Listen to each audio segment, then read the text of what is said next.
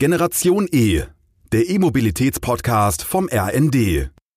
Willkommen zu einer neuen Folge von Generation E. Mein Name ist Dorothee Heine und in der heutigen Folge kommt ein sehr spannender und in seinem Verhalten wirklich vorbildlicher und für mich wahnsinnig inspirierender Gast zu Wort, der Spitzenkoch Simon Tress. Herr Tress, ich freue mich sehr, dass Sie sich die Zeit genommen haben für unseren Podcast. Sagen Sie, wo erreichen wir Sie denn gerade? Ja, ich bin gerade nach Hause gekommen, ähm, kurz natürlich, dass ich mit Ihnen aller Ruhe telefonieren kann und darf. Ähm, ich äh, bin heute in der Küche, wir bereiten vor. Wir starten am Freitag mit unserem Menü und äh, deshalb bin ich gerade mit meinem, mit meinem jungen Team daran, alles vorzubereiten. Mhm. Wenn Sie jetzt sagen, Sie sind gerade nach Hause gekommen, wie bewegen Sie sich denn im Alltag fort? Wie schaut Ihre Mobilität aus normalerweise? Also die Mobilität von, äh, von zu Hause in, in die Rose, das 1950 Restaurant, sind genau eine Minute zehn. Also die schaffen kurz zu Fuß. Okay. an, an, an, ansonsten haben wir äh, 60 Prozent sind wir auf der E-Mobilität, ähm, sind wir wirklich toll ausgestattet. Wir haben da tolle Opel Varios und jetzt kommen noch drei Corsas dazu. Und äh, ich fahre noch einen Hybrid, aber der wird gerade noch umgestellt. Okay. Wenn Sie von wir sprechen, dann ist das nicht nur Ihre Familie, nehme ich an, oder? Genau, das ist eigentlich das ganze Unternehmen, ähm, die sich natürlich, äh, wie gesagt, der kompletten E-Mobilität auch verschrieben haben. Es ist natürlich auch in unserem, in unserem Sinne, in unseren Gedanken ja auch, äh, weil die Ökologie und E-Mobilität sind natürlich auch zwei Sachen, die, die eigentlich zusammengehören, auch zusammenpassen müssen. Mhm. Wenn man einmal so ihre Vita anschaut, dann wird relativ schnell deutlich, dass sich so der bewusste und auch äh, der respektvolle Umgang mit den Ressourcen in ihrer Familie ja schon sehr stark ähm, manifestiert hat. Inwieweit hat Sie das denn geprägt? Ja, ich würde mal sagen, ich, ich habe ähm, hab das Thema respektvoller Umgang, Ressourcen, natürlich Ökologie und natürlich auch den biodynamischen Gedanken eigentlich mit der Muttermilch aufgesaugt, kann man sagen. Denn äh, natürlich mein Großvater, der vor 72 Jahren angefangen, ähm, es ist eigentlich bei uns schon wirklich im Blut. Da ist eine DNA, ähm, die, die wir intensiv in uns tragen natürlich, die von unserem Großvater gesät worden ist, von unserem Vater auch weiter gesät worden ist. Und wir für Brüder dürfen es natürlich jetzt ernten, was gesät worden ist. Also das ist wirklich sehr, sehr tief verankert bei uns. Mhm. Wie versuchen Sie das denn in Ihrem Alltag umzusetzen? Vielleicht beschreiben Sie einmal ganz kurz, was Sie genau alles machen und wie Sie da versuchen, auch wirklich nachhaltig tätig zu sein. Also bei uns im, im, Restaurant ist ja so, wir, wir haben äh, unsere beiden Stammhäuser, das ist einmal die Rose, einmal das Restaurant 1950, haben das Restaurant Heimatküche ähm, und die Wimsner Höhle, die wir ähm, ja gastronomisch begleiten, sowie etwas, äh, einiges am Catering-Geschäft und eine Convenience-Marke, wo wir frische Suppen herstellen. Aber gezielt in unserem Restaurantbereich ist es so, dass wir, ähm, dass wir den, den Umgang so in den Griff bekommen haben, dass wir das Fleisch zur Beilage gemacht haben. Das war für mich ein ganz wichtiger Faktor. Das heißt, in meinem Fine Dining Restaurant und in der Rose ähm, bestellen die Gäste das Fleisch Fleisch dazu. Wir, wir haben den, äh, die, schöne, die schöne Sache, dass wir unseren eigenen Demeteracker haben, wo wir unser Gemüse runterverarbeiten können. Und, und so versuchen wir eigentlich wirklich so wie beim Tier von Kopf bis Schwanz auch das komplette Gemüse so zu verwerten, dass wir aus der Schale äh, Soßen ansetzen oder Staube machen, zwischen Karottenstaub zum Beispiel oder wie gesagt unsere veganen Soßen kochen und ähm, mit dem Fleisch natürlich auch es als Beilage separat zu servieren, wo der Gast auch bezahlen muss extra für das Fleisch, um auch die Wertschöpfung und Wertschätzungskette auch so im, äh, im Griff zu haben, dass der Bauer auch wirklich gut davon leben kann. Und ähm, so bauen wir eigentlich das komplett ein. Also unser tun, handelt sich um Vegetarismus und etwas Fleisch als Beilage. Hm, großartig. Also sozusagen, was ich gerade rausgehört habe, ist, dass auch kaum etwas weggeworfen wird. Das ist äh, natürlich ein Trend. Ich hoffe, dass er sich ganz stark durchsetzt. Eine Frage, wenn Sie jetzt, natürlich haben Sie ein Stück weit beschrieben, auch schon, was es an Lieferanten gibt. Inwieweit ist es denn für Sie wichtig, dass die auch nachhaltig arbeiten? Das ist für uns das A und O. Also nachhaltig bedeutet aber auch für mich, dass meine Bauern auch machen können, was sie wollen. Ich nenne Ihnen eine kleine Geschichte. Wir haben unseren Acker haben wir verpachtet. Unseren Acker, mein Vater, der ist vor 14 Jahren an Krebs verstorben, das war unser letzter Landwirt.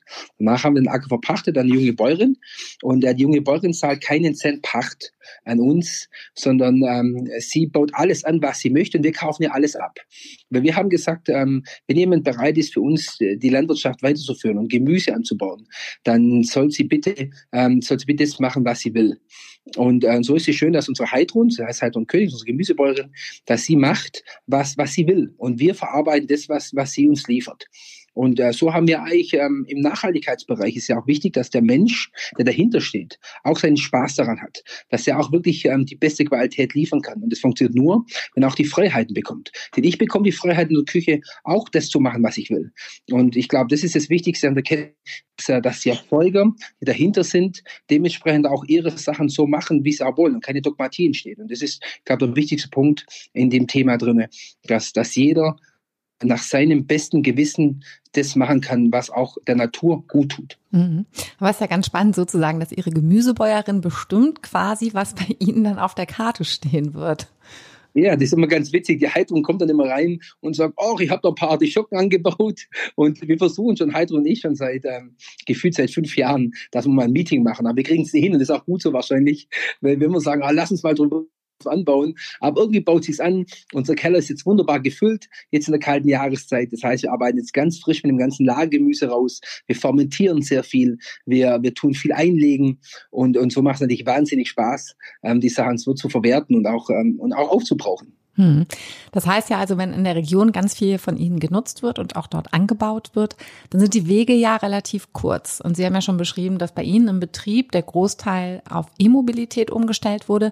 Wie schaut es denn ähm, in der Landwirtschaft aus, respektive in den äh, Lieferanten, mit denen Sie zusammenarbeiten? Da ist natürlich nur normal, normale Traktoren äh, Arbeit wichtig oder noch da. Also das ist das Thema, was, was wir leider oder was der Bauer auch noch nicht hinbekommt sozusagen. Ähm, auf was wir schon gucken, ist unsere Bauern, das merkt man auch im Biobereich, was ein bisschen auffällt, die fahren nicht die größten Traktoren und das macht mich schon ein bisschen, äh, bisschen stolz auch. Ähm, denn ich glaube, bei den Biobauern ist schon so, dass sie auch ein bisschen darauf achten, sagen wir, wie viel Gewicht gebe ich der Erde. Weil das ist natürlich auch wichtig. Es gibt so Sachen wie zum Beispiel Mais. Mais sind sie die, die meiste Flüssigkeit der Erde. Und wenn ich dann noch mit schweren Traktoren drauf bin, dann macht es irgendwann mal zu. Und die, ähm, die Erde ist natürlich natürlich was, was, ähm, was, was, was Leichtigkeit braucht, was, was auch Frische braucht. Und ähm, deshalb bin ich froh, dass meine Bauern nicht die größten Traktoren fahren, weil das ist schon mal einen großen Beitrag darauf, dass, sagen wir, der Landwirtschaft gut geht und auch den Böden gut geht. Hm. Hören Sie denn seitens der Landwirte, dass da schon auch ein Bedarf sein könnte, noch emissionsarmer unterwegs zu sein? Leider noch nicht. Ich glaube, ich glaube, so weit sind sie noch nicht, die Bauern. Also ich finde wichtig, dass jetzt ein, ein, Wandel da ist. Das war das Wichtigste. Also es wird alles natürlich noch grüner, es wird mehr Ökologie gesetzt. Also wenn man jetzt, noch nicht alles natürlich in ganz Deutschland sieht, aber ich merke es bei uns in Süddeutschland, ja, was für ein, was für ein Wandel da ist. Und ich glaube, das ist der erste Schritt. Und da muss man, glaube ich, dem Landwirt auch die Zeit geben, ähm, aus, aus den Stufen raus. Es gibt viele Bauern, die aus der konventionellen Landwirtschaft aussteigen, auf die biologische Landwirtschaft umstellen. Und ein bisschen schon mal viel getan, weil es wurde leider in den in den 80er, 90er oder 2000er Jahren natürlich viel Energie auf die Masse, also eher Masse statt Klasse gesetzt. Und ich glaube, das beginnt sich jetzt zu, wieder zu sortieren. Und, ähm, und es trennt jetzt die Spreu vom Weizen, ähm, dass viele Bauern sagen, okay, wir, wir gehen jetzt, äh, wir gehen wieder lieber drei Schritte zurück und uns setzen wieder auf eine ökologische, nachhaltige Landwirtschaft. Und ähm, ja, und das ist für mich mal der größte, das ist das größte, ja, die größte Freude eigentlich. Aber mhm. ich hoffe, dass sich auch im E-Mobilitätsbereich es tut. Ja, vermutlich wird das ein Teil sein. Sehr schön zu sehen sozusagen, dass weg von der konventionellen Landwirtschaft wirklich der Trend da ist. Wird ja auch politisch jetzt diskutiert, was es da für Stellschrauben geben kann, um das noch weiter zu befeuern. Hm, als Biokoch, Sie stehen ja im Fokus und sind auch ein Vorbild. Sie sind ja auch nicht ganz unbekannt.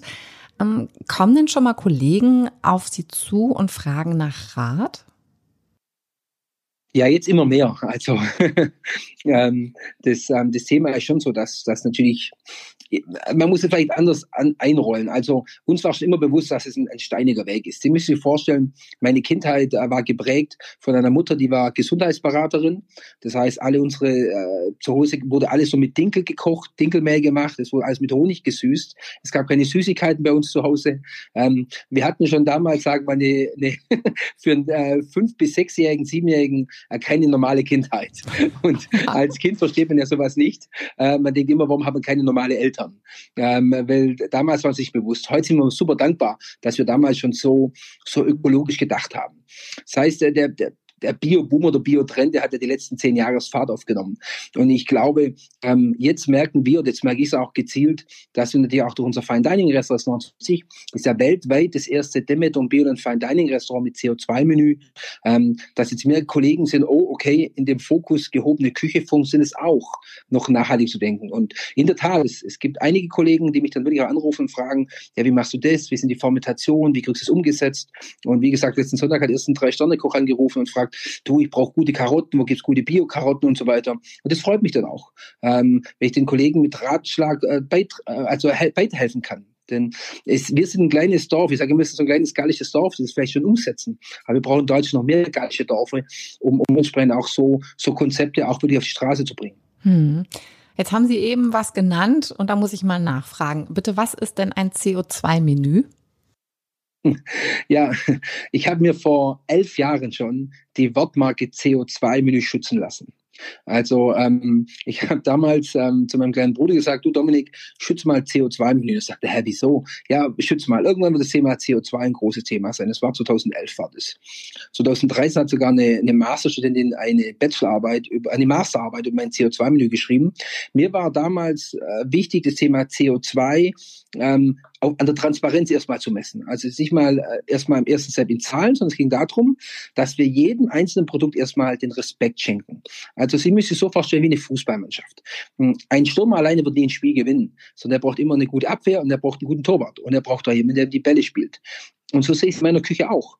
Denn ich finde, ein Lammrücken alleine macht kein, äh, macht kein Highlight. Sondern der Lammrücken braucht etwas Knoblauch, Rosmarin, er braucht gute Gewürze. Er braucht Sachen, die ihn auch unterstützen, dass er ein, toller Lammrücken ist, sozusagen. Und, ähm, und deshalb haben wir eine 2011 und 2012 eine Karte aufgebaut, wo wir jedes einzelne Produkt aufgezeigt haben mit der Entfernung von unserem Restaurant bis zum Erzeuger. Und da ging es in Linie nur um die Transparenz. Jetzt, ähm, danach haben wir dieses Konzept in die Schublade gelegt, 2013, einfach zu früh dran waren. Das heißt, ähm, wir waren einfach nicht so weit und die, die Gesellschaft war auch nicht so weit. Äh, und 2020 haben wir dann unser Fine Dining Restaurant aufgemacht, das 1950. Und im 1950 drinne haben wir dann dementsprechend den CO2-Ausstoß komplett berechnet. Das heißt, es gibt Eternity, das ist eine, äh, eine Firma aus Zürich, die, äh, da pflegen wir komplett jede Rezeptur ein. Das bedeutet, ich koche, ich koche ein, ein Parfait zum Beispiel, ein Karottenparfait zum Beispiel, ich komplett. Ich mache die Rezeptur fertig, ich mache die Ausbringungsmenge und die Portionsgröße. Und dann pflegen wir das in eine Datei ein, wo wir komplett die ganzen Zutaten erfassen, wie viel CO2 die ausstoßen. Und dann kommt der Gast zu uns ins Restaurant und ähm, unser Menü hat aktuell, glaube 89 Zutaten. Und dann bekommt der Gast jede einzelne Zutat auf einem Foto, auf der Vorderseite der Erzeuger mit dem Produkt drauf ist und auf der Rückseite die Entfernung von und bis zum 1950. Des Weiteren bekommt noch einen, ein kleines Kärtchen zu diesem Gericht, wie viel CO2 das ausstoßt. Und ähm, beim Fleisch, und deshalb ist das Fleisch die Beilage, CO2 aus, bekommt man zusätzliches Karte. Das heißt, ich gönne mir dieses bessere und auch teure Fleisch. Ähm, natürlich, wenn ich weiß, es ist was Besonderes, es braucht natürlich auch mehr CO2 und es ist dementsprechend auch was, was, was aufwendiger ist. Und so geben wir es dem Gast eigentlich spielend weiter. Das ist so ein bisschen unser CO2-Menü. Mhm. Ich hoffe, ich habe es jetzt nicht zu arg so kompliziert. Nee, überhaupt nicht. Sozusagen, es wird mal einmal visualisiert, was es denn überhaupt bedeutet, wenn wir ein Stück Fleisch essen oder Gemüse, was es in der Tat an CO2 dann bedeutet. Das hilft ja auch, das zu verstehen. Dann frage ich mich jetzt, bieten Sie den Gästen dann auch was an, wenn sie relativ ähm, emissionsarm äh, zum Restaurant kommen? Weil ich verstehe es so, Sie sind ja nicht gerade in einer äh, Großstadt, die vielleicht gut angebunden ist, untergebracht. Also was für Möglichkeiten gibt es da für die Gäste? Da haben wir noch keine Möglichkeit. Also natürlich gibt es eine Anbindung mit dem Bus, aber es funktioniert nicht. Natürlich die schönste ist natürlich, wenn übernachtet. Wir haben natürlich E-Tankstellen haben wir da. Aber die Frage kommt leider öfters natürlich und auch zu Recht auch. Aber ich finde immer, und das ist ja mein Job, ich bin, ich bin Koch. Und, und für mich ist es wichtig, dass ich, dass ich, sag mal, meinen Beitrag bringe. Und wir, ich sage immer, wir, ja, wir, wir sehen uns eigentlich wie ein, wie ein, wie ein Museum in New York. Also wir sind ein Ort, der was Besonderes ist. Und unser Beitrag eigentlich für ein klimafreundlicheres Essen oder klimafreundliches Menü ist, dass wir den Moment, wo der Gast bei uns ist, drei Stunden, vier Stunden, dass er seinen maximalen Beitrag macht, dass er somit die Welt besser macht. Und ähm, so sehen wir uns auch. Und der Gast nimmt nachher alle Kerzen mit nach Hause. Also müssen Sie so vorstellen, wir haben nicht einen Erzeuger, zum Beispiel die Hydro und gerade unsere Gemüsebäuerin, wo ich vorher erzählt habe, Die Heidrun hat ja bestimmt, baut für uns bestimmt 20 verschiedene Gemüsesorten an. Wir haben aber 20 verschiedene Kärtchen mit der Heidrun gemacht, wo jedes einzelne Produkt drauf ist. Jedes einzelne.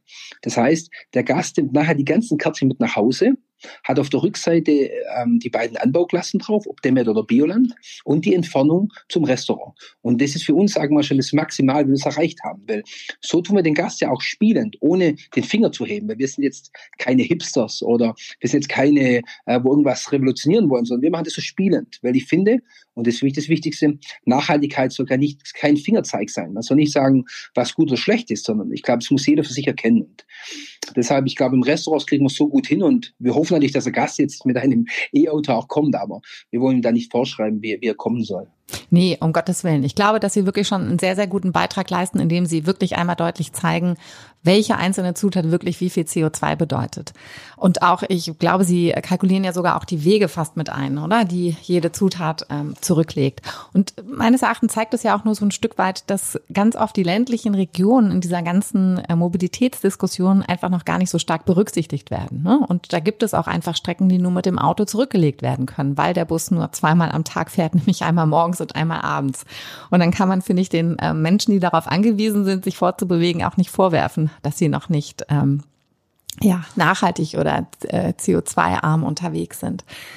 Ich würde gerne mit Ihnen zum Schluss noch einmal in die Zukunft blicken. Was glauben Sie denn, wie Ihr Restaurantbetrieb in 10 oder 20 Jahren aussehen wird? Also unseres äh, konkret äh, wird so sein, dass, dass es weniger Fleisch gibt. Es gibt auch schon Studien, dass wir bis 2040 werden wir ähm, 60 Prozent Fleischersatzprodukte essen und 40 Prozent Fleisch, was ich sehr, sehr, sehr gut finde. Denn dann bekommt endlich der Bauer äh, nach Jahren wieder den Preis, den er auch verdient hat, weil dann gibt es ja noch weniger Fleisch. Ähm, die, die Zukunft unserer Gastronomie wird so sein, dass, es, dass der Trend noch weiter dahin geht ähm, dass man sagt, okay, weniger Fleisch, mehr auf die Gemüse, um einfach auch natürlich die, ja, die, die, die Mutter Erde, die wir haben, ähm, auch dementsprechend so schützen zu können. Also da wird die Reise hingehen bei uns.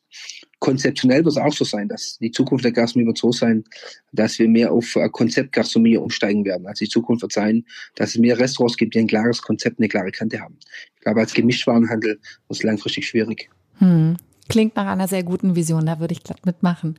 Herr Tress, vielen, vielen Dank, dass Sie sich äh, Zeit genommen haben. Ich weiß, dass die sehr kostbar ist und dann wünsche ich Ihnen und Ihrer Familie alles, alles Gute.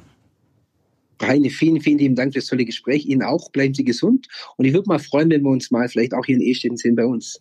Auf jeden Fall. Sehr gerne. Vielen Dank.